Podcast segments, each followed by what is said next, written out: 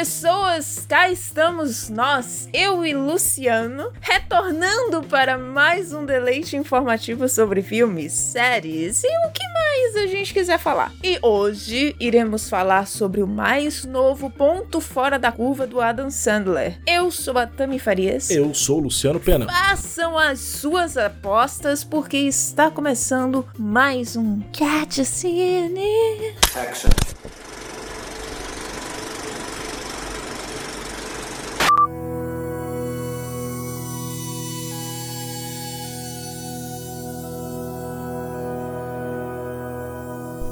York, primavera de 2012, e essa é a centésima vez que eu estou tentando falar essa sinopse. Mas vamos conseguir. Luciano. Howard Hattner. Pronto, obrigado, porque ele é o único que consegue falar esse trava-língua aí, que é o nome desse cara. É o dono de uma loja de joias que está repleto de dívidas. Sua grande chance de quitar a situação é através da venda de uma pedra não lapidada enviada diretamente da Etiópia, cheia de minerais preciosos. E é isso. É uma pedra meio mágica aí, né? Sei Tem lá. coisas para falar a respeito disso, porque existe esse misticismo da pedra, mas ele não é tão abordado de forma tão clara. Mas é, tem ali uma aura que perpetua ali aquela pedra que, enfim, a gente pode observar, certo? Mas antes de tudo, a gente precisa pontuar aqui que Cara, é o Adam Sandler saindo completamente da sua zona de conforto. Com certeza. O Adam Sandler, que obviamente é conhecido pelos seus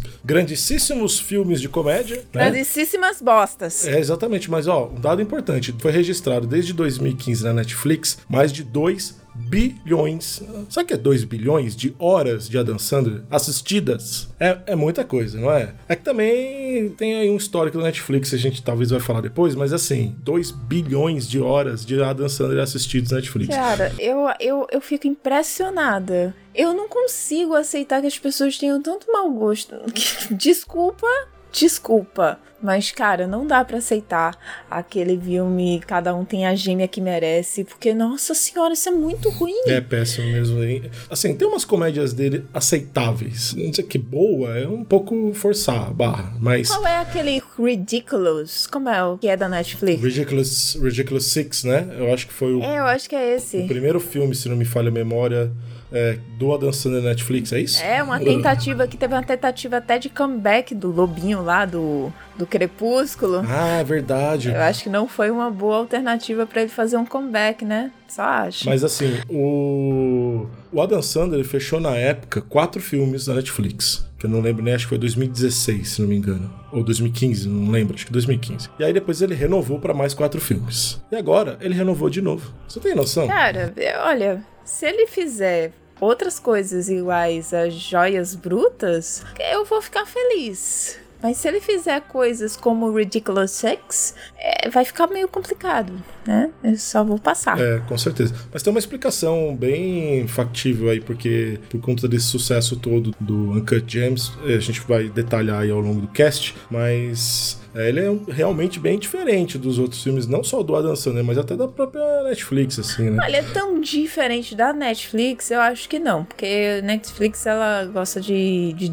dar umas despirocadas aí de vez em quando, seja em filme, seja em série, né? Assim, com relação à grande diferenciação entre filmes da Netflix, eu não concordo tanto, mas com relação aos filmes do próprio Adam Sandler, é um é mais um ponto fora da curva. Não, isso é fato inegável. Não, eu falo porque a Netflix tem muitos filmes e desde o começo ela meio que a proposta era essa, era fazer muitos filmes de ficção, né? E filmes também que abordavam assuntos, é, como é que eu vou dizer, de inclusão ou coisas diferentes mesmo. Mas esse não, é, não tem muito essa pegada, né? Eu achei que tinha no começo começo, pra ser bem sincero, porque acho que a gente pode falar o comecinho né, do filme, não é um spoiler, é a primeira cena do filme praticamente. É, mostra a pedra e vem uma imagem entrando pela pedra. Eu falei, nossa, para onde a gente vai aí, né? Foi um negócio meio psicodélico, assim, né? É, mas é, é psicodélico. Na verdade, eu acho que essa essa abertura, né? Porque a gente pode considerar uma abertura do filme, ela é mais para dizer o tom do filme. Ele mostra realmente que o filme ele vai ter essa pegada meio psicodélica, meio hipnótica.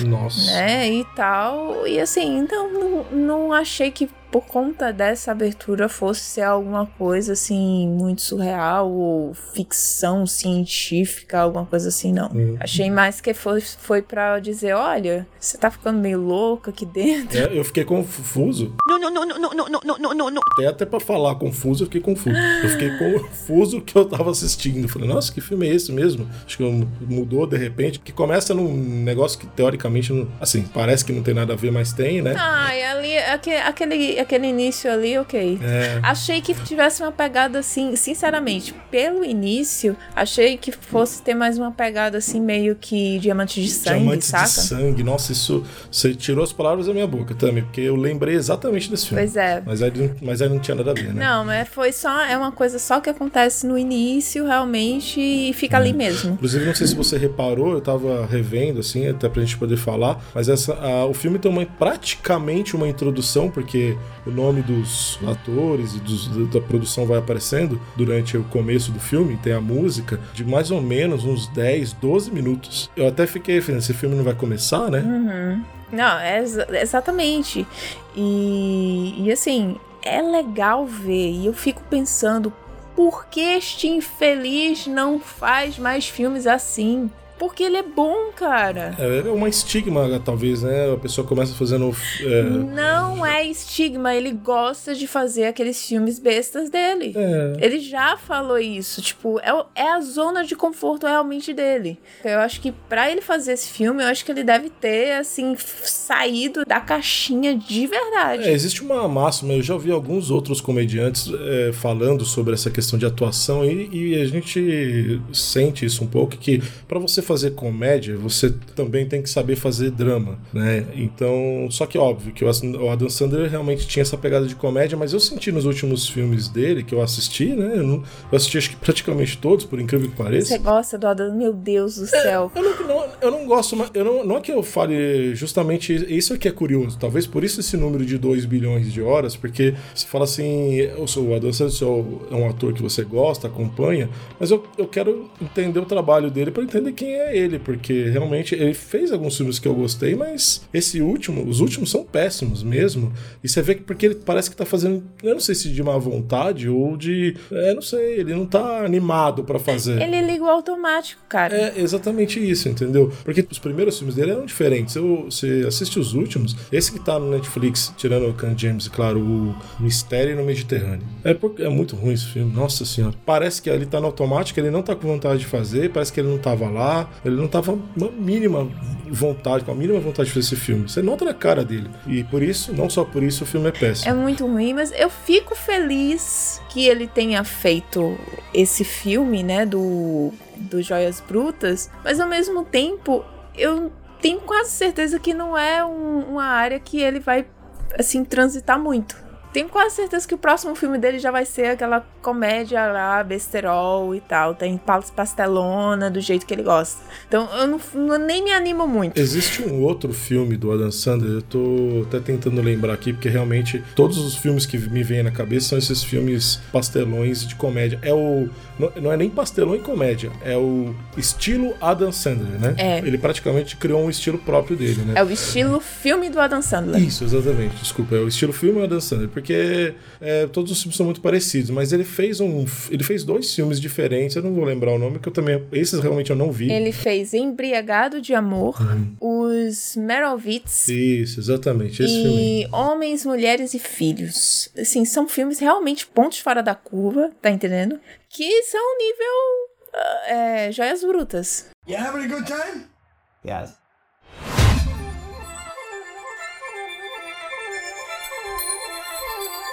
Esse filme ele é um filme sobre ganância. Ele é um filme ganancioso que trata sobre ganância. Essencialmente, sim, por conta da profissão do, do personagem, do Howard Hattner, por conta da profissão dele, por conta das escolhas que ele faz e de todos os outros personagens envolvidos, ele é essencialmente um filme que mostra muito esse lado é, da ganância humana e dessa coisa maluca, essa, essa busca pela. É, eu não sei se. Eu ia falar vitória, mas não é, é diferente, né? Não é bem uma vitória. É, é porque, assim, a questão ali é mais a é, autoafirmação, certo? É, a ganância, naquele caso, ele está é, intimamente associada à autoestima e ao poder. Poder. Porque não é só o personagem dele que é ganancioso. O próprio jogador lá, o Kevin, ele também tem a sua ganância. As pessoas que são os cobradores que são que estão atrás dele também têm a sua ganância. Eu, só que eu acho que neste caso, o personagem do Adam Sandler, ele é o mais ganancioso de todos e aí pode ter alguma coisa a ver com a joia. Quando você fala li, ligado à joia, ligado por conta do valor da joia, por conta da possibilidade de ganhar com a joia ou por uma coisa mística da joia? Por, por algo que pode ser um, uma ligação mística, hum, né? Entendi. Mas eu não vou bater nessa tecla aqui porque o filme em momento algum deixa isso explícito, certo? Mas ele deixa isso um pouco no ar porque tem toda a mística ao redor dessa joia, né? Dessa opala é, é, é uma pala de fogo, se eu não me engano, que é uma pala etíope. Então existe toda existe toda uma mística por ela ser uma coisa mais rara, por ela ser uma pedra rara, por ela ser uma pedra enorme, por ela ser incrivelmente bela, né, de ter várias cores e tal. Então assim, existe uma aura mística em cima dela, não necessariamente que tenha é, que envolva magia, tá entendendo? Mas é uma coisa mais. Uh, não palpável, talvez até psicológica. Mas eu acho que eu acho que isso que você está falando faz sentido, porque é, tem essa história do Kevin aí, né? Do Kevin Gartner. Né? Uhum. Eu acho que isso, talvez essa seja, nesse ponto, na hora que mostra ele lidando com a joia, com a joia, com a pedra, é que aí você talvez possa fazer essa alusão de que a joia tem esse, talvez, poder, sei lá, mágico, ou mesmo alguma coisa assim, ou realmente seja só alguma coisa psicológica, ou que influencia o psicológico, né? É, exatamente. Na verdade, é, é isso que a gente vê, mas aí pode ser realmente só uma coisa do personagem ou do momento, né? É, porque na verdade, é toda a questão da ganância também tem todo um cunho psicológico, tá? Sabe? Porque você é ganancioso. Sim, ali naquele caso. Entendeu? Naquele caso do, por exemplo, do jogador, não era necessariamente dinheiro, né? Exatamente. Era fama, era se realizar, de ser o melhor, tá entendendo? Então, assim, a joia meio que tornou as, é, os objetivos deles meio que exacerbados, tá entendendo? Exagerados. Principalmente o Howard. Sim. É, mas o, o próprio Howard, assim, ele já tem essa natureza, né, de, de ter essa questão da ganância e também de, dos trambiques e tudo que ele faz, que obviamente está ligado a essa questão da ganância, né, porque o que ele quer é faturar algum dinheiro, seja com os jogos, seja com a pedra, com a joia, com o que ele tem, e tá sempre fazendo algum trambique maluco para tentar tirar alguma vantagem disso, né? Sim, exatamente. Então, assim, você vai assistir assistir e você vai perceber é, logo de cara que assim tudo tem a ver com essa questão da ganância. E a ganância ela tá é, assim intrinsecamente ligada à ansiedade. Nossa. Porque, gente, este filme é literalmente um ataque de ansiedade de duas horas. Olha, também, eu, também que você falou isso, porque eu achei que era só comigo. Não é só com você, inclusive, essa linha de direção é própria dos diretores, que são dois irmãos. É Benny e o Josh Safdie. É, é, eu não sei falar esse nome, pelo menos. Safdie, é. É, eles fizeram aquele bom comportamento com o Robert Pattinson lá em 2017, que eu não posso falar muito porque eu não vi esse filme. É, mas eles são conhecidos por essa narrativa meio frenética mesmo. Então, assim, é, o, o, essa questão da ansiedade, né, ela tá totalmente ligada à narrativa, à forma de narrativa do, dos diretores, que também são os roteiristas. Sim. Meio frenética, você foi bem condescendente, né? Eu fui, eu fui muito, muito boazinha, porque, foi. gente, sinceramente falando, eu parei este filme pelo menos umas quatro vezes para respirar, porque ele não tem respiro. Rapaz, é uma coisa maluca. Eu fiquei incomodado no começo do filme, que deve acontecer o mesmo com você, né? Eu não tive que parar, mas eu, eu fiquei, tipo, ai, nossa, deixa eu respirar, deixa eu ver o que tá acontecendo, né? Ele usa uma câmera muito fechada, um close muito fechado, sempre no rosto dos atores e no, no caso do Howard, que é o, é o principal, principalmente, ele, ele te dá uma sensação claustrofóbica incrível, sim. Sim, é, e outra coisa, uma outra coisa que ajuda também a ter esse clima de ansiedade, e eu sou um, uma pessoa que tem problemas com ansiedade, então eu sou uma pessoa ansiosa. Quando eu coloquei esse filme, assim, logo de cara, a trilha sonora, ela me chamou muito a atenção. E não de uma forma boa. Porque eu comecei a ficar ansiosa pela trilha sonora. Uhum, concordo. Tá entendendo? A trilha sonora, ela já te dá um quê de ansiedade. A trilha sonora estava mais alta do que as vozes dos atores. Isso me deu mais ansiedade ainda. Exatamente. Os atores, os personagens, eles falam ao mesmo tempo. E neste momento, eu estava me arranhando inteira. Porque, nossa, gente, você não tá entendendo o nível de ansiedade que isso causa numa pessoa. É, sabe quando você tá num bar e, e você tá só, Isso. E tá todo mundo falando, só que você tem que tá tentando prestar atenção no que todas as pessoas estão falando. Eu acho que foi essa sensação que você sentiu que foi a mesma que eu senti, né? Você não tá entendendo o que eles estão falando, porque tá todo mundo falando ao mesmo tempo. Uhum. E aí, aí, principalmente no começo, a trilha tá realmente mais alta do que a voz deles, propositalmente, imagino, Sim. porque é para criar justamente a sensação é, de claustrofobia, esse, esse meio caótico em que o protagonista vive, né? Assim, uhum. Assim, vamos falar muito a fundo, mas assim, é, e aí ele causa essa, essa sensação de ansiedade e de, de incômodo, né? Que eu acho que também é um pouco do que tá acontecendo com o próprio personagem, porque todo mundo está falando e ele também tá falando. Exatamente. E ele e tá gritando, e tá gritando, tá todo mundo gritando. Fala, Ai, gente, para, para. Exatamente. E eu acho que isso, é, como você falou, é algo proposital, que é justamente para as pessoas sentirem como é estar dentro da cabeça dele. É, eu concordo. Você vê que nesse caso, eles conseguiram um objetivo. É um filme que demonstra bem assim: eles tinham um objetivo e, para, e foi cumprido, porque você se sente tão mal quanto ele naquele momento e o que tá acontecendo. Uhum. É, é, tipo um, uma coisa caótica. E o personagem, ele é caótico dentro das decisões dele, dentro do, das coisas que ele faz, das atitudes dele. Ele é um personagem caótico. E apesar de você ter uma narrativa muito certinha, sem idas e vindas, sem flashbacks nem, nem nada, mas você tem uma narrativa sendo contada de forma caótica, Sim. que é justamente causando essa irritação, essa estranheza no psicológico da pessoa que está assistindo. É, teve um dado momento ali, sem falar muito do plot, mas eu aumentei o volume da TV para tentar ouvir o que eles estavam falando, mas na verdade foi pior, né? É pior. Porque aí aumentou tudo, e aí o que eu fiquei mais confuso ainda, porque aí eu comecei, eu queria muito estar tá lá e falar: Para, gente, pelo amor de Deus, eu não tô entendendo nada que vocês estão falando. Para um pouco, se parar! eu só queria falar isso. E, inclusive, foi nesse momento que eu dei pausa. Eu precisei dar pausa para respirar, porque eu não tava conseguindo esse filme dá gatilho. Só queria dizer isso. É, mas o interessante é que quando você entende que era essa a, o propósito desta, ou é este o propósito de, do, do filme nesses pontos. E aí você. Aí o filme ele engrandece ainda mais, né? Porque ele. Exatamente. Porque ele, ele parece só caótico no começo. E aí, só que depois você entende, você vai entendendo que é, onde você tá e por que, to, por que tudo é tão caótico. Né? Uhum. Aí faz tudo. Aí tudo começa a fazer sentido, frenético, é, falando, correndo, gritando, né? Eu até no começo fiquei, nossa, o Adam Sandler tá gritando, todos ele só grita, grita, grita, mas aí... Pois é, né? ele vive gritando. Ele vive gritando, mas faz um sentido eh, de acordo com a narrativa e de acordo com quem é o Howard, né? O protagonista. Exatamente. You having a good time? Yes.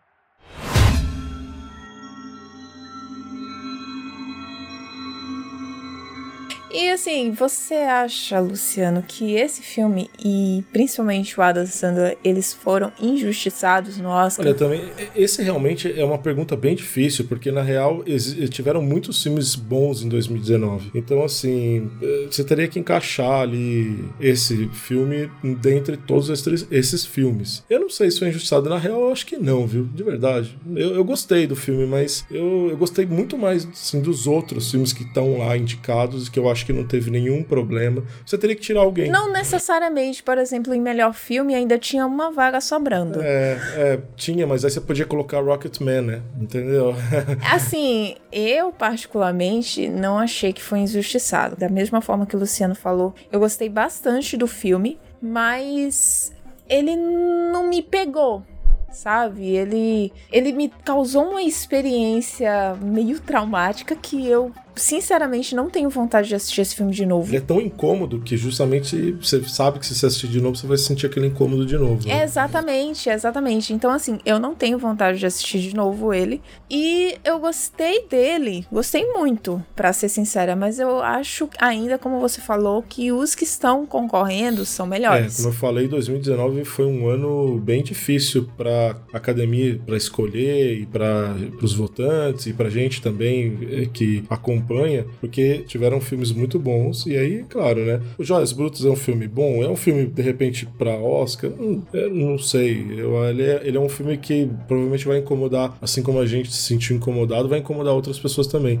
O incômodo faz parte da narrativa, mas não sei se foi injustiçado nesse sentido. Acho que não. E o Adam Sandler? Sinceramente, eu, eu acho que ele tá muito bem no filme, é, de verdade. É, a gente tá muito acostumado, como a gente falou, a ver ele nas comédias, então é uma interpretação bem diferente. Mas em alguns momentos eu fiquei meio incomodado porque ele tem uma cara engraçada, né? E aí eu fiquei assim, ah, ele vai fazer uma piada agora. Ah, não, não vai fazer uma piada agora. E de vez em quando ele tá meio com uma cara engraçada, apesar que ele tem uma, uns momentos de uns momentos dramáticos bem interessantes, mas eu acho que ele tem uma cara meio engraçada. Então tem hora que ele tá olhando pra, pra pessoa assim, e se eu tivesse lá eu ia ficar rindo. Então eu não sei. Aí eu, eu não acho que só pelo fato dele ter saído dessa zona de conforto dele ainda merece a indicação. Ah, tá, a indicação frente aos outros que a gente tem tem? Não, não precisa. Ele, pois é. Ele, tem, vai, ele vai ter outras chances. Eu, eu espero que ele continue fazendo filmes nesse nível, né? É. Eu espero de verdade, porque assim, pô, cara, é, é muito legal ver o Adam Sandler em um filme bom e sendo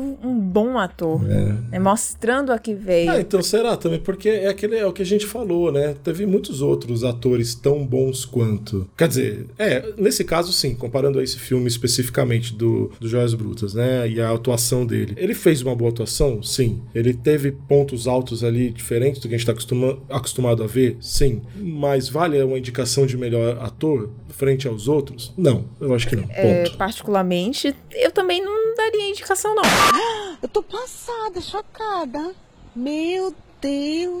Polêmicas! Polêmicas! Cutscene é polêmico já por natureza, né? Ah, pois é. A né? gente pode falar de Marvel e DC também, esqueci. Uh. Fight! Meu Deus, é agora que a gente perde todos os nossos ouvintes. Não, fiquem aí que a gente tem coisa para falar ainda e vai ter uns casts muito legais. Pois é, e vamos às nossas notas antes de irmos para a parte com spoilers. Muito bem. You having a good time? Yes.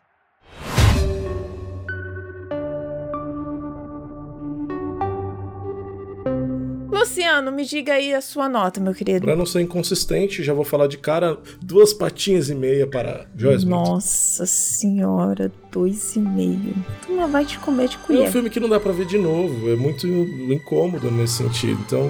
Eu concordo, eu concordo. Tem, tem filme que é incômodo e que você consegue assistir de novo, mas ele é, é, aquele, é aquele filme que você não assiste pelo incômodo. É, exatamente, sim. É, porque tem filmes que te trazem essa sensação, não ruim, mas essa sensação pesada que você não quer passar de novo. Exatamente. Não é para todo mundo. É isso, exatamente. Filmes muito. Eu não quero passar por essa sensação de novo, mas acho um filme muito, muito bom. Eu vou dar três patinhas, né? Umas patinhas delicadas e bonitinhas, totalmente ao contrário desse filme. Fato. Mas é isso. Gostei, gostei bastante com ressalvas. Eu eu realmente fiquei com vontade de assistir esse filme. Mas vamos lá. É isso. E agora, atenção! Que vai ser a parte com spoilers. Atenção! Você que está escutando esse cast, estaremos entrando aqui em zona de spoilers. Em nossa parte com spoilers, nós vamos começar falando sobre este personagem aqui eu posso dizer que ele é o próprio vilão. De fato, ele é o vilão dele mesmo, né? Ele é o vilão dele mesmo. Cara, eu nunca vi uma pessoa para fazer tanta merda num filme. É, a gente fica meio que torcendo por ele, mas na real. Não, eu não torci. Não, mas tem um momento que você fala, agora não, vai, vai dar certo. Ele vai, ele vai conseguir. Aí, puta, não, que cagada, não. Ele se auto-sabota de uma forma extraordinária. A hora que ele pega o anel lá do Kevin, e aí ele vai penhorar, eu falei, não, cara, ah, não, velho. Não, não acredito que esse cara vai fazer isso. Não faz isso, você vai fazer uma cagada, porque depois, como é que você vai. Ó, você vai recuperar isso que jeito? Vai... E aí ele já começa a negociar com o cara um valor, o cara obviamente abaixa, e aí ele muda todos os planos dele, que isso é uma coisa constante, tá toda hora mudando os planos, porque tá toda hora dando errado, e aí ele tem que. E ele tá cheio de dívida pra pagar, um monte de gente atrás dele. Isso, inclusive, acontece logo no começo do filme, né? Primeira cena já tem uns caras atrás dele, ele entra na, na própria loja lá e tem uns caras atrás dele que a gente não sabe quem é, já dá um tapa na cara dele e fala: fica esperto, meu irmão. Ele fala: meu Deus, o que tá acontecendo? Quem são esses caras? Exatamente. Então, né? Tem dois grupos de pessoas que estão atrás dele, não é isso? É, são.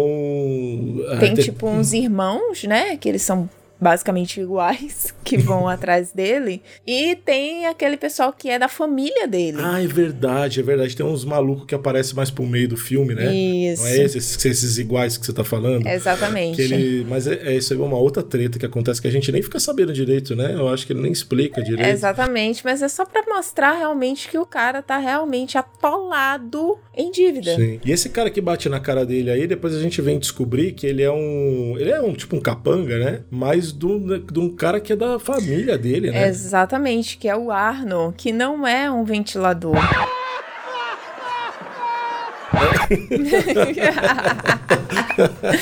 Eu fiquei esperando esse tempo todo para fazer essa piada. Você acha realmente que eu ia deixar passar? Hamas! É o Eric Bogas, eu não sei nem falar o nome dele, mas é, é o Arno, é o Arno. É o Arno. Eu fiquei surpreso quando eu falei, esse cara, eles são parentes? Eu falei, não é possível. Pois é, e isso a gente descobre só no metade do filme, né? Quando tá tendo lá um jantar. É. E aí mostra o cara, ó, meu Deus, está aqui no- na mesa conosco, confraternizando com todos, como se nada tivesse E acontecido. eu só reparei que era ele é, no momento em que o Howard olha, né? Eu acho que eu não sei se eu não tava prestando atenção direito, porque daí o negócio já tava tão confuso na minha cabeça. Um dos dois olha, eles se olham assim, eu falei, o que, que esse cara tá fazendo aí mesa? Esse cara não é o cara que tá, não, tá atrás dele? Mas e agora, né? Aí que a gente vem descobrir que ele é da família. E olha, em, em defesa do Adam Sandler, nesses momentos dramáticos, por exemplo, essa cena aí do jantar, que ele tá com a família toda, e em outros momentos dramáticos, ele é muito bom, né? Sim, sim, mas ele é um bom ator. Mas ele, você consegue, às vezes até em pequenas expressões, quando alguém tá falando com ele, é, e ele tá. Ah, aquela hora do Kevin, que ele tá com a joia. Ele não quer falar não, mas também não quer falar sim, e ele fica olhando assim com aquela expressão perdida. Sim, e nesse momento a gente já fica entendido que tudo aquilo ali meio que trabalha à margem da legalidade, É. né? Porque a forma como é chegar, como chega aquela joia lá que é dentro de um peixe congelado. É, de verdade, tem isso também. Então, assim, é uma coisa meio ilegal. Até porque eu acho que o imposto pra ele pagar pra importar aquela joia, né? Nossa senhora, devia ser uma coisa extraordinária. É, e aí lembra de novo lá o Diamantes de Sangue, porque conta um pouco dessa parte da história que a gente não vê nesse filme, né? Que Sim, como que funciona esse tráfego aí dessas pedras, né? Dos diamantes e etc. Exatamente, isso não fica muito claro, fica mais subentendido, mas além disso, além dessa questão da, da forma como a joia chega no local, ainda tem também a questão do cara que tá junto com o Kevin, que é jogador, que ele vende Rolex falsificado. É tudo no esquema, tudo no esquema. É tudo Não- no esquema e, tipo assim, não tem. Como é o nome daquilo? Nota, né? Não tem nota, não tem nada. E ele deixa esses Rolex lá, lá com, com o personagem do Adam Sandler, que é o Howard. É, ele tem essa loja aí que, assim, aparentemente é uma loja legal, né? Porque tá lá em Nova York, Uhum. tá na, é da rua, a gente não sabe exatamente que ponto que é, mas assim, e parece ser legal a loja e tal. Só que tem um monte de trambique no meio, obviamente, né? Exatamente. Então, assim, só pelo fato do, do início do filme, você pega algumas coisas do tipo, ah, eu tô vestindo essa roupa que é foi 500 dólares essa camisa. Aí a gente consegue perceber um pouco da personalidade dele nesses momentos, sabe, de exibicionismo. Então, assim, o lance dele com as joias não é, não é só uma questão de trabalho, é uma questão de status e poder. É uma questão de autoafirmação, de autoestima. Perceba que quando ele recebe essa opala, ele a primeira coisa que ele quer é o reconhecimento de alguém. Ele quer entender as reações, ele quer, na verdade, as reações das pessoas ao que ele tem. Então, ele chega, ele mostra, ele mostra um vídeo sobre a joia, ele mostra a joia, mas ele não vai vender pro cara. Ele só tava querendo ver a reação perante ao poder que ele tinha. Óculos 200 dólares, camisa 1000 dólares, calça 1500 dólares. E é isso que a gente vê, o negócio da pedra, que desde o começo ele não queria vender essa pedra. Isso fica bem claro. Apesar de algumas sinopses aí na internet dizer que ele queria vender a pedra para pro Kevin, né? Não faz sentido nenhum. Porque ele mostra porque realmente ele queria mostrar. E aí depois o filme daí se desenrola numa loucura para recuperar essa pedra, né? Porque o Kevin leva a pedra embora e aí não devolve mais. E aí vira um transtorno. E aí começa a virar uma confusão generalizada na, na vida do Howard, né? Maior que já é, né? É, esse filme, ele deveria também se chamar Desventuras em Série. Por aí, viu? Porque, nossa senhora, é decisão errada atrás de decisão errada. Que olha, tudo, tudo de errado já começou no momento em que o Kevin leva a pedra. Não era pro Kevin ter levado a pedra. O Howard, ele não faz contrato nenhum. Ele tem que entregar essa pedra até, eu acho que no dia seguinte, se eu não me engano, né? É, até o dia. Eu não sei se dia seguinte ou dois dias depois, não sei. As, Era uma coisa assim. é, às 9 horas da manhã lá, por causa do leilão, porque essa pedra ele, ele tinha acertado que ia ser um dos itens que ia ser leiloado nesse leilão especial aí, que Exatamente. provavelmente são só coisas muito específicas, né? Que são leiloadas. Exatamente. Então, assim, não era pra ele ter liberado a pedra pro Kevin, emprestado a pedra pro Kevin. Aí muita gente fala assim: nossa, que ridículo, onde já se viu você emprestar uma joia pra alguém? Então, gente, deixa eu só te dizer uma coisa: as cerimônias do Oscar, por exemplo, aquelas joias, elas não são compradas por aquelas atrizes, tá? Elas são emprestadas por joalherias famosas que emprestam pra atriz usar no dia do Oscar e, obviamente, fazer propaganda. E é a mesma coisa que o Howard faz com o Kevin, que ele fala, ai, faz uns stories aí, me marca, ou seja, faz propaganda de mim. É verdade, tem isso aí também, né? Dos stories. Exatamente. Então, basicamente, ele trocou a pedra, ele emprestou a pedra por publicidade. É, ele tentou pegar a joia lá, o anel dele da, do campeonato de, de garantia. Tentou não, né? Conseguiu. Não, é. Ele pegou pra tentar ser, servir de garantia, mas já pensando. E aí acho que não sei se naquele momento ele já tava com essa ideia, mas aí logo foi como a gente falou. Aí ele pegou isso aí, já foi, foi penhorar, e aí, aí virou uma confusão generalizada, Não, né? com certeza ele já tava pensando nisso quando pegou o anel. Sim, muito provavelmente Com sim. certeza. Faz parte da natureza dele de fazer esses gambiarras, principalmente porque ele era um viciado em jogo, né? Isso já é, mostra em alguns outros pontos do filme, onde o basquete, principalmente, ele. Não só o basquete, nos Estados Unidos é muito comum isso, não só nos- no, no basquete, futebol americano. Existem os brokers que captam essas apostas de jogos e eles apostam em coisas específicas dos jogos, né? Fulano vai fazer tal movimento e vai fazer tal jogada. No futebol americano é a mesma coisa, eles fazem isso e aí cada, cada movimento daquele vale um. tem um, um- as apostas em cima e isso é multiplicado como todas as apostas normais. Exatamente. E aí ele usa, ele quer usar, ele penhora esse anel pra ter um dinheiro pra fazer uma aposta. Quer dizer, são duas coisas erradas ao mesmo tempo, né? Desonra, desonra pra toda a sua família. Pode anotar aí. Desonra pra tu, desonra pra tua vaca. Exatamente. E detalhe que assim, se ele quisesse, ele já tinha quitado a dívida dele, porque todas as coisas, todo o dinheiro que ele põe à mão, se ele já tivesse pago, é, aliás, se ele não tivesse feito as merdas que ele fez, ele com certeza já teria pago. E cara, ele manda uma foto uma foto do dinheiro pro cobrador dele. pro cara que tá cobrando ele. E logo em seguida, não veja só. Vamos, vamos parar para analisar as atitudes da pessoa. A pessoa pega o dinheiro que penhorou, né, o anel, pegou o dinheiro, tirou uma foto, enviou pro cara que ele devia pra dizer que já tava com dinheiro e assim, nem dois segundos depois ele vira e entra numa casa pra fazer uma aposta com todo aquele dinheiro. É, porque mais uma vez, como todo jogador é, viciado, ele acha que ele vai usar aquele dinheiro e vai duplicar, triplicar, quadruplicar aquele dinheiro e na real, ah, ah, muitas vezes não dá certo. No caso do Howard, pior ainda. Exatamente. Ele tava, na verdade, apostando né, todo o tempo e, como todo jogador, esperando o movimento em que ele levaria uma bolada, né? E isso não acontece até um dado momento lá do filme, que também vira uma. acaba ficando pior a situação ainda do que. não, não resolve, na verdade, a situação, né? É, Piora, e na né? verdade, assim, é, é muito caótico. O Howard, ele é uma pessoa caótica, ele é uma pessoa instável e é uma pessoa imprevisível. Sim. Nossa, Porque assim, ele tá a dois passos de resolver a vida dele. Ele prefere piorar 500 vezes mais do que resolver o problema dele. Com certeza. Aquela cena. Aquela, toda aquela cena do leilão é uma coisa meio angustiante, eu achei. Nossa, dá um ódio tremendo da pessoa. É, porque pra começar ele já fica puto, porque depois de toda essa treta aí com o Kevin, quando ele consegue recuperar a joia, isso que ele tem que ir lá atrás dele, não consegue, aí por fim o Kevin volta na loja, entrega a joia, e aí obviamente quando ele entrega a joia, o que o Kevin fala? Então, devolve meu anel, por favor. É.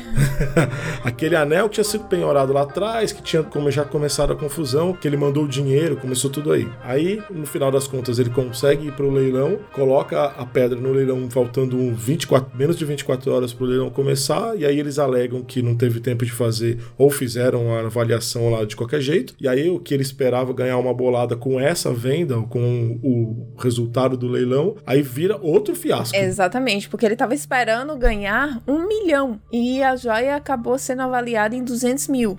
E outra coisa, que assim, é necessário dizer que essa avaliação que ele tinha de um milhão era basicamente fontes, vozes na minha cabeça. Porque assim, ele pegou uma pessoa que era avaliadora e essa pessoa olhou para uma foto na internet. Ah, verdade, ter visto também. Ele olhou para uma foto na internet e disse: Nossa, 3 mil quilates. Sendo que ele nunca tinha pego na pedra. Ele nunca tinha avaliado de verdade a pedra para saber se ela realmente valia um milhão. É, num dado momento ele até acaba confessando isso lá pro. Era, o- era o que que era? O genro dele? Não. É genro, né? Não, o. Não, foi o Kevin, que ele falou que pagou 100 mil por ela. Ah, é verdade, né? Ele depois, mas em um dado momento ele acaba falando, é, eu não fiz a minha avaliação. Mas isso foi lá na hora do leilão, né? É, que daí é outra decisão errada que ele toma Exatamente. pra tentar recuperar uma parte ou tentar ganhar é, nesse leilão. Aí vira uma confusão maior ainda. Nossa senhora, gente, pelo amor de Deus. É uma decisão errada atrás da outra, é uma merda atrás da outra. Ele é,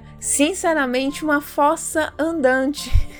Mas até esse momento, por isso que eu falei, eu tava meio que torcendo pra dar certo, entendeu? Nossa, mas eu não tava não, eu tava querendo muito que ele se ferrasse muito. Tadinho do Adam Sandler. Nossa, mas ele, olha, ele, ele é tudo de ruim. Veja só, ele tem ganância, ele tem luxúria, porque ele tem a esposa dele Ah, é verdade. te- e tem filhos e ele mantém uma amante num apartamento. Então, isso tudo, gente, isso tudo é só pra reafirmar a posição de poder dele. Uma outra coisa é que ele tem orgulho da questão judia, da história dos judeus, né? E a história dos judeus está sempre ligado realmente a grandes fortunas né? Sempre ligado à venda de joias e tal. Então, historicamente, os judeus eram um povo que era do comércio. É um povo conhecido por ser do comércio. Então ele tinha realmente essa, essa questão de ligação com, com a raiz dele, sabe, judia. E a questão do poder. Você levantou uma questão aí da, dele fato dele ser judeu, que eu fiquei até surpreso, porque ele é um, obviamente, um judeu totalmente não ortodoxo, porque, como você mesmo falou, ele tem uma amante, ele faz tudo errado, ele tem. ele olha só o lado dele e tal. Então eu tava prestando atenção nisso e lembrando, e aí eu até ia tirar uma dúvida com você se você. que eu fiquei meio assim, confuso. A mulher dele, obviamente, sabia que ele tinha uma amante. Sim, sabia. Porque até um dado momento ele fala lá, desculpa, ela não significou nada e tal. E aí então ela sabe que aquele apartamento que ele tinha era com ela. Sim. Ela sabia, Sim, né? ela descobriu, né, na verdade, porque ele não contou. Ah, mas será que foi naquele momento foi Não, né? Foi antes, né? Ela sabia antes disso. Foi antes. Ela meio que desconfiava e teve um momento onde ela teve certeza.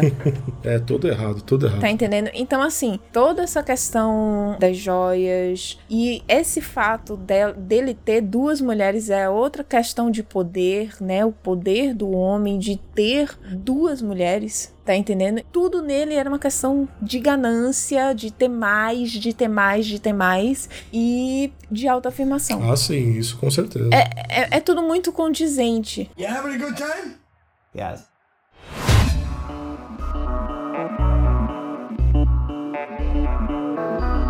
A gente precisa falar com relação à joia. O nome do filme é Joias Brutas. Uma dessas joias é a Opala. Certo. E a outra joia é ele. Muito bem essa análise. Eu, eu tava pensando na Opala. Porque Joias Brutas, ele é uma pessoa que precisava ser lapidada. Ele tinha essa personalidade. E a outra joia, obviamente, é a Opala, que também não era lapidada. Sim. Ela chegou bruta. E assim, uma curiosidade a respeito das opalas, né? Porque existem vários tipos de opala. Opala ou a pedra, no caso, gente, não é o carro, não. Tá falando do carro. Hashtag humor.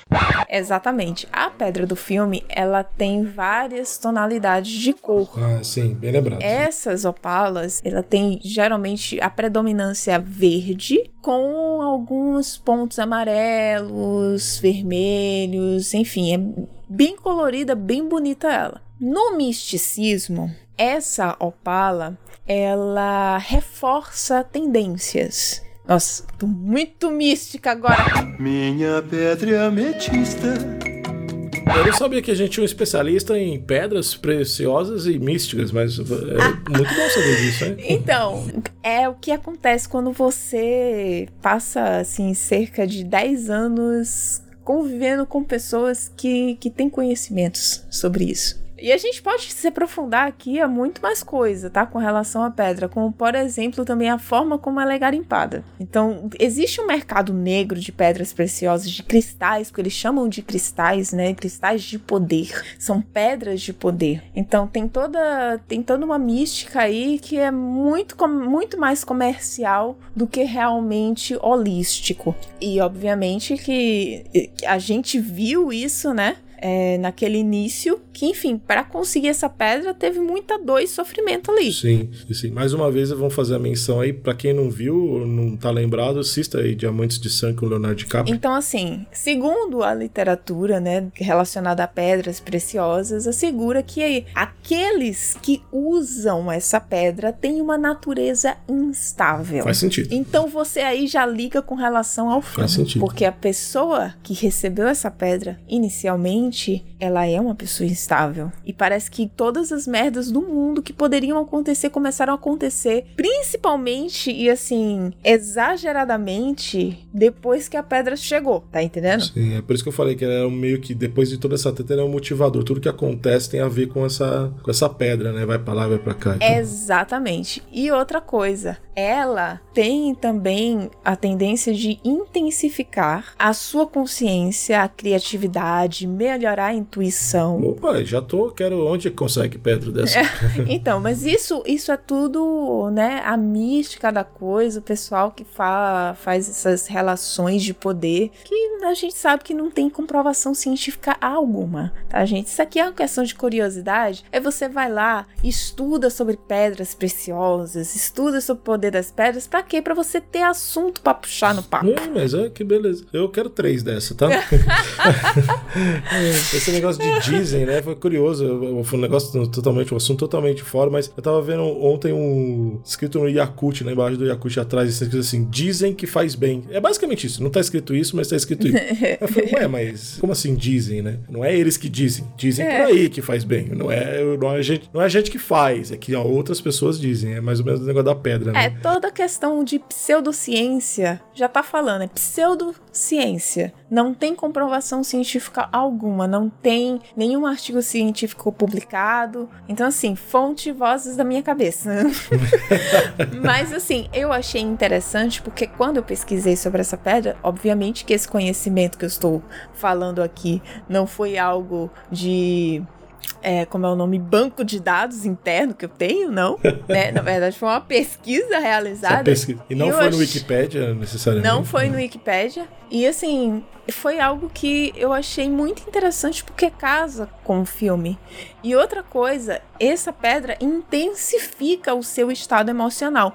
Então, vamos dizer, por exemplo, que o Kevin, o Gartner, né, que é o, o jogador, Sim. ele pegou na pedra e teve uma ligação imediatamente com a pedra. Aí ele ficou, essa pedra tem que ser minha, é minha, minha de qualquer jeito e tal. Que foi uma ligação, assim, quase mística, se você for levar pra esse lado. É, é, Inacreditavelmente, os dois jogos que ele estava com a pedra, ele foi incrivelmente bem. exatamente. E no jogo que ele não estava com a pedra, ele foi uma Sim. merda. É, aí com certeza essa influência é, tá muito ligada à questão psicológica, que é o que você tá falando, basicamente, né? Uhum. Então, assim, é uma coisa de efeito placebo. Isso, exatamente. Tá entendendo? placebo. Isso acontece em outras coisas também, como aromaterapia, é, assim, terapia com florais. Nossa senhora, as pessoas que são holísticas agora estão querendo me matar muito, mas desculpa, gente, eu não consigo, é, tipo, a- eu cheguei a acreditar um pouco nisso, já fiz alguns tratamentos com florais, com aromaterapia, mas hum, eu não consigo mais acreditar. Principalmente porque não deu resultado comigo, então... Agora é só comprar uma pedrinha, comprar umas pedrinhas que vai- resolver. E principalmente essa questão de pedras, principalmente depois que eu vi a forma como a, a origem delas, sabe? Então não tem como, por exemplo, você pega uma pedra que ela tá lá e tem lá na, na descrição que o poder dela é te deixar feliz, é te trazer abundância, sabe? Vai te trazer dinheiro. Só que as pessoas que foram responsáveis por carimpar essa pedra não tem nenhum prato de comer, pra comer direito no dia, tá entendendo? Então que tipo de abundância é, essa? É, de fato é que as pessoas não param pra pensar a origem das coisas de forma geral. É. Assim como os Pois diamantes, assim como mostra em outros filmes, ou a gente sabe a história. Isso a gente tá falando de filme, mas acontece na vida real, né? Uhum. E esse efeito placebo, ele é, é- Você tem outras, outros, não só em pedras, mas em outras coisas também. Mas se você para pra pensar na origem, principalmente falando exclusivamente de pedras, é bem complicado. Pedras preciosas a gente tá falando, gente, não pedra, essas pedras da rua. né? Não, pedra da rua não, né? E, e, assim, nem tanto preciosas, porque essas pedras de, de poder, nem todas elas são raras e caras, assim, sabe? Mas assim, todas elas, todos esses cristais e essas pedras, elas tiveram origem em um sistema de exploração muito forte e feio. Então, repensem aí essa questão. Não, nossa, isso aqui tá ficando muito militante. Descansa, militante. Nossa, viu? Agora começou a ficar sério o negócio. Pois é. Então, mas voltando pro filme, né? Porque a gente já saiu muito. É, voltando lá. Ma- Mas voltando pro filme, o que que isso quer dizer? Existe toda essa mística que, que envolve essa pedra, que coincidentemente ou não, não sei se os roteiristas e diretores, eles realmente fizeram essa ligação propositalmente ou se calhou, né, de ser o, o, o poder, entre aspas, dessa pedra ser justamente esse, que é tão relacionável com o filme, mas isso pode ser só um efeito placebo, Sim. tá entendendo? Tipo, é como você tem aquele seu amuleto da sorte, que você coloca, não, quando eu tô com esse anel, nada vai me acontecer, só acontece coisa boa comigo. E você mantém, se mantém utilizando esse anel, achando que ele é seu amuleto e que com ele você pode tudo. Isso é uma coisa psicológica. Totalmente psicológico e é representado em- com vários outros objetos ou com a sua fé em, em outras coisas também, né? Exemplo, a partir do momento que você acredita naquilo, aquilo se torna realidade de alguma forma e aí você está mais propenso, não necessariamente que aquilo dê certo, mas mais propenso que aquilo talvez dê certo porque você também está com um pensamento positivo. Eu vou cortar o Luciano agora porque ele tá começando com um papo muito de coach. Eu acho que eu vou cancelar ele. Vocês precisam mudar o mindset de vocês. É, isso aí, gente. Aí você. e aí depois vocês me procurem, caso vocês queiram saber mais sobre isso. Meus contatos vão estar aqui embaixo. You having a good time? Yes.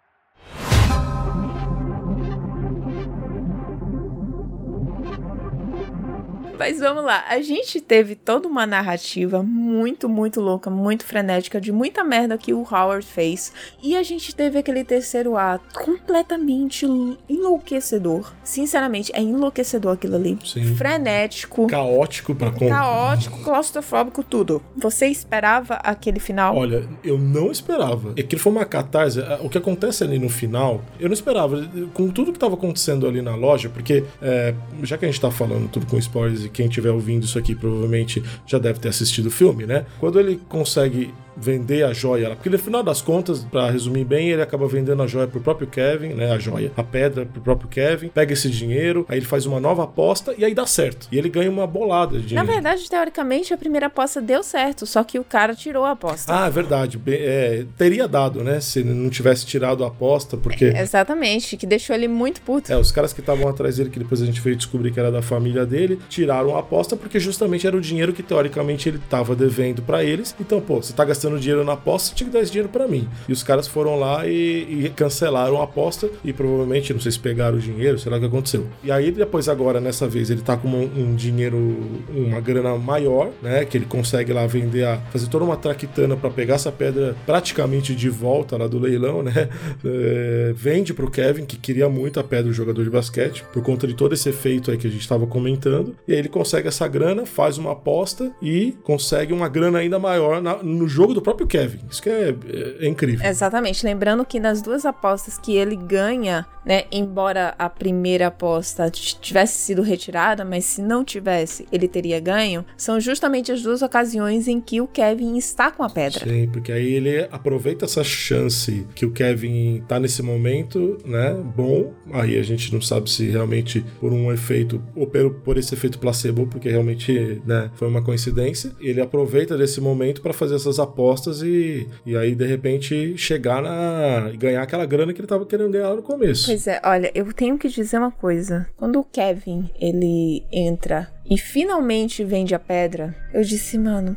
finalmente vai acabar, tudo se resolveu. Sim. Ele vai pagar os caras que estavam na porta já. Ah, os caras estavam na porta. Era só ele abrir a porta e pagar os caras. Sim. Esses caras, eles estão atrás dele todo o tempo, né? Todo o Mas... tempo. Todo o tempo. Então era só ele abrir a porta e dizer: toma a grana de vocês. Ele já estava com todo o dinheiro. Veja só, ele não precisava nem ir ao banco para retirar o dinheiro. Estava lá na frente dele. É, porque o Kevin pagou em dinheiro, né? O que que ele faz? Ele tem a brilhante ideia de fazer uma aposta com toda a grana. Nossa, gente, nesse momento eu queria morrer. Eu fiquei, não, velho, não é possível um negócio desse. Não é possível. Você fica louco porque pela atitude, né? Pelo fato dele fazer e pela cena, porque ele tá numa sinuca de bico incrível. Sim! Os caras estão dentro da loja, o Kevin tá ali, ele quer fazer a aposta, e aí liga pro cara, e aí ele não pode sair dali. Aí ele chama a amante dele para fazer a aposta, e aí fica aquele clima de tensão, de novo, num espaço físico extremamente pequeno, closes fechadíssimos, que isso é bem comum nesse filme, e aí te dá de novo aquela sensação claustrofóbica, aquela coisa caótica, e você fala: Não, cara, fala, não, velho, o que você vai fazer? Nossa, velho? é demais aquela cena, cara. Aí a, ela entrega o dinheiro pra menina, é escondido, né? Vale ressaltar. Sim. Ele entrega o dinheiro pra menina, 165 mil dólares, pra ela apostar até o último centavo no jogo do, do, do Celtics, né? No Kevin, né? Na verdade. Não. Você é burro, cara, que loucura. Sim, ah, e aí é um maior esquema, porque ele tem que. Eles, ele aluga um helicóptero para levar ela para Vegas, para fazer a aposta em Vegas, porque é onde as apostas são maiores, provavelmente, né? Onde tudo acontece, Vegas. É... E aí ele, ela faz a, a, aposta do jeito que ele marca no papelzinho, porque ela também não sabe nada, do jeito que ele marca no papelzinho lá, e a gente fica, cara, esse cara, eu não acredito que ele fez isso. E obviamente que as pessoas, né, que estão atrás dele para cobrar, ficam putas com toda razão. Com certeza. toda razão, esses caras, eles ficam muito putos. E eles querem ir atrás dessa garota pra pegar a grana deles. Cara, mas eu tava Com torcendo muito pra ele essa hora. Eu tava torcendo muito pra ele essa hora. Porque alguém já tava todo cagado mesmo. E aí o cara conseguiu prender os caras dentro do negócio lá da. da... Gente, mas nesse momento eu disse, mano, eu queria muito matar esse cara. Sério, eu me imaginei estando ali dentro daquele, daquele quadradinho de vidro. Eu disse, mano, é ele abrir esta porta e eu vou atirar nele. É isso. E assim, não sei se, se passou isso pela cabeça dele nesse momento, porque aí começou um frenesi, porque aí eles estavam. Olha que maluquice, né? É, a mulher foi pra Vegas num helicóptero junto com um outro cara, que a gente nem sabe quem é, pra fazer essa aposta. E ele assistindo o jogo pela televisão na, dentro da loja, enquanto os caras estão presos num cubículo de vidro lá, que é Nossa, a gente. divisão entre a porta de saída e a porta de entrada, que tem uma, uma proteção. E aí. Ansiedade o filme. É, exatamente. Aí, esse momento foi tão. é, de novo, né? O começo do filme tem toda aquela coisa frenética das pessoas falando ao mesmo tempo, falando, falando, falando. E aí, nesse é um momento um pouco mais de calma, entre aspas, nesse sentido. Só que caótico pela situação e tenso, né? Nossa! Você não sabe o que vai acontecer. Totalmente, totalmente. Nossa, quando termina o jogo, assim, neste momento eu tava pensando, ele vai ganhar esse jogo. É, exatamente. Ele vai ganhar essa aposta, sabe? Eu- O filme tava dando sempre a entender isso, que ele ia ganhar. E realmente, de fato, ele ganhou um milhão, um milhão de verdinhas. E o cara, puto, me representando da cabeça aos pés, vai lá e dá um tiro na cara dele. Nossa, essa cena eu fiquei impressionado porque eu não esperava que fosse acontecer isso. Nossa, eu não esperava. Eu não esperava, mas eu queria. É. Eu queria muito que ele morresse. Eu queria ser a pessoa a atirar naquele ser. Porque, meu Deus do céu, como esta pessoa. Como uma pessoa faz tanta merda na vida. Eu fico impressionada com É, isso. mas ó, olha, aí de novo a representação da ganância do ser humano, porque nesse momento tava tudo ganho. Era o jogo do ganha-ganha, entendeu? Por mais que eles ficaram lá, sei lá quanto tempo preso, só que nesse momento todo mundo tinha ganho. Ele tinha ganho, os caras sabiam que ele tinha ganho, eles iam ganhar grana e provavelmente podiam ganhar muito mais. Será que eles iam ganhar a grana? É. Eu fico aqui pensando, porque veja só, ele conseguiu 40 mil dólares daquela vez. Ele foi lá e apostou tudo. Ele conseguiu 165 mil dólares. Ele foi lá e apostou tudo. Quais, quais as chances dele pegar um milhão de dólares e simplesmente apostar tudo porque ele acredita em alguma coisa? É, de fato, é, levando em consideração que ele é um viciado, poderia muito bem acontecer isso. né? Exatamente. Então, assim, ele morreu pela ganância. É. A ganância era o pecado pior dele. Sim, de fato, Cê sim. sabe? Então, assim, ele morreu pela ganância dele. Porque se ele não tivesse, por mais que você diz, ah, mas ele ganhou, poxa. Se ele não tivesse feito essa aposta e só tivesse pago, ele ainda ia ficar com dinheiro no bolso. Tá entendendo? Ele ainda ia ficar com dinheiro no bolso, ele ia pagar todo mundo e ia ficar com dinheiro. É. Mas não, o negócio dele era estratosférico. Sim. Ele queria um milhão. E o maluco é o que acontece logo na sequência, né? Que também pra mim foi uma outra surpresa, porque é, é, esses capangas aí que estavam presos lá atiram nele, né? Ele cai estatelado no chão. Uhum. E quem tava preso também junto era esse cara aí que é da família dele também. O ventilador. O Arno, exatamente, isso.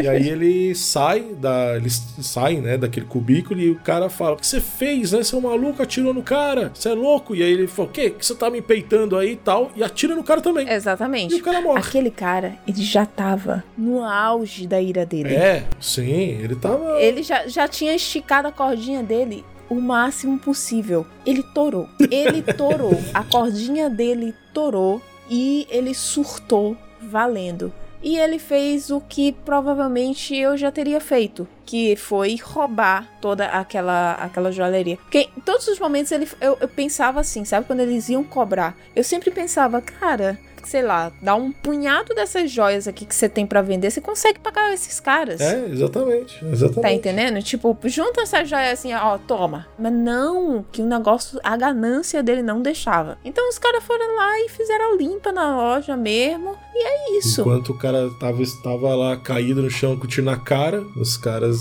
destruíram tudo e sa- saíram saqueando a Eu loja. acho que foi o primeiro protagonista de algum filme que eu realmente não torço por ele. Pelo contrário, eu quero mais é que ele se ferre. Ah, eu tava torcendo por ele vários Nossa. momentos, porque eu queria que. Eu assim, não é- tava, eu tava.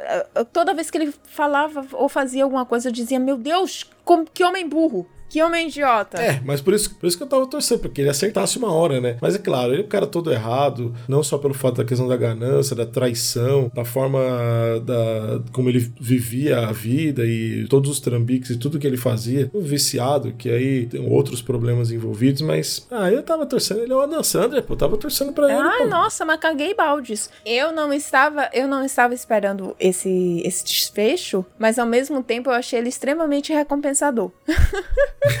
extremamente, porque nossa senhora, toda vez que ela ele fazia uma merda, eu ficava mata esse cara, mata, mata o cara, mata este cara. Mata. Ele não vai ter jeito. É isso. É, mas eu, eu, eu achei que ele podia ficar sem nada. Eu achei que no final ele ia acabar se dando mal mesmo, porque é, era meio que a história dele, né? Sempre se dando mal nas coisas. Eu achei que ele ia morrer, morrer mesmo, de morte matada. Nossa, mas eu achei um final digno. Eu achei um final até corajoso e aí digno nesse sentido de, pô, era isso que tinha que acontecer. Porque, na real, eu tô falando, né? Ah, eu queria, eu queria, mas de fato era aquilo. Os caras eram extremamente perigosos, os caras queriam que ele pagasse, desde o começo estavam atrás dele, já tinham dado uma surra nele mais de uma vez. E aí, no final das contas, chegou a catarse final, o cara tava armado, atirou nele sem, meio que sem pensar duas vezes, né? Não, ele tava puto, ele saiu ali na força do ódio. no final das contas, a mulher dele, a mulher não, a amante dele, que tava lá em Vegas, ficou com a grana. Pois é. E ela nem sabia o que tava acontecendo lá do É, outro lado, porque ela não sim. tinha comunicação, sei lá como é que ela ficou sabendo disso aí depois. Que vai saber também o que, que aconteceu com ela, né? Uhum. E que a gente nunca vai ficar sabendo mesmo, porque não vai ter um dois desse filme. Amém, senhor. Aleluia!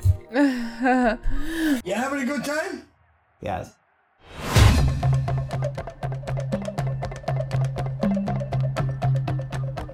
Vamos para as considerações finais, meu querido. Muito bem, vamos lá. Joias Brutas ou Uncut, Uncut Gems, é isso? É, Nossa, me dá uma vontade muito, muito alucinada de falar James. James, é, Uncut James, Uncut Gems, filme diferente do Adam Sandler, como a gente falou, tem todo esse frenesi é, diferente, ele, a interpretação dele realmente ela é diferente. Eu gostei dessa parte da interpretação, principalmente nos pontos dramáticos, que ele tá conversando com a filha, que ele tá com a família, em alguns pontos, poucos pontos que acontecem. Filme extremamente incômodo nesse sentido. É, não esperava esse final, foi bem, para mim foi uma catarse incrível, apesar de ser bem coerente com a história que a gente viu. Não assistirei de novo, porque senão eu vou ficar com crise de ansiedade, assim, igual a Tami.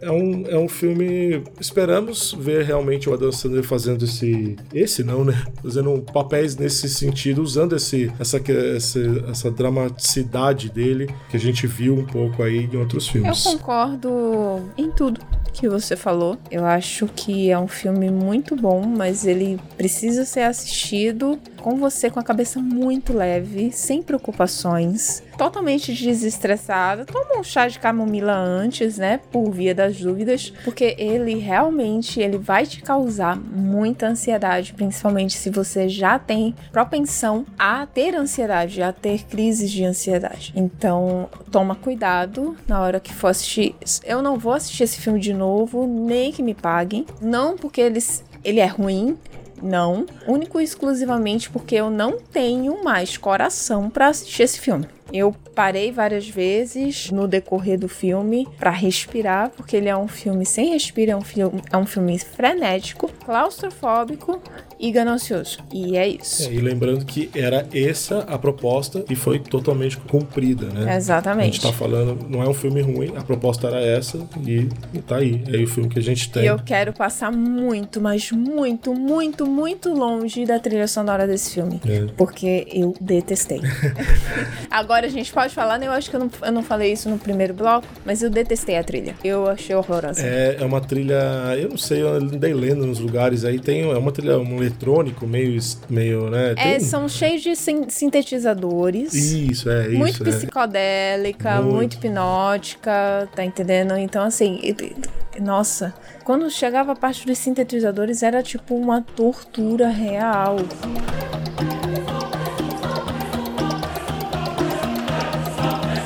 Isso, gente. Vamos encerrar por aqui porque já tô ficando com taquicardia de novo. Muito obrigada a você que ouviu até aqui. Segue a gente lá no Instagram para ficar por dentro das novidades. Arroba Catcine Podcast. Tem alguma sugestão de pauta? Manda pra gente lá no catcinepodcast.gmail.com.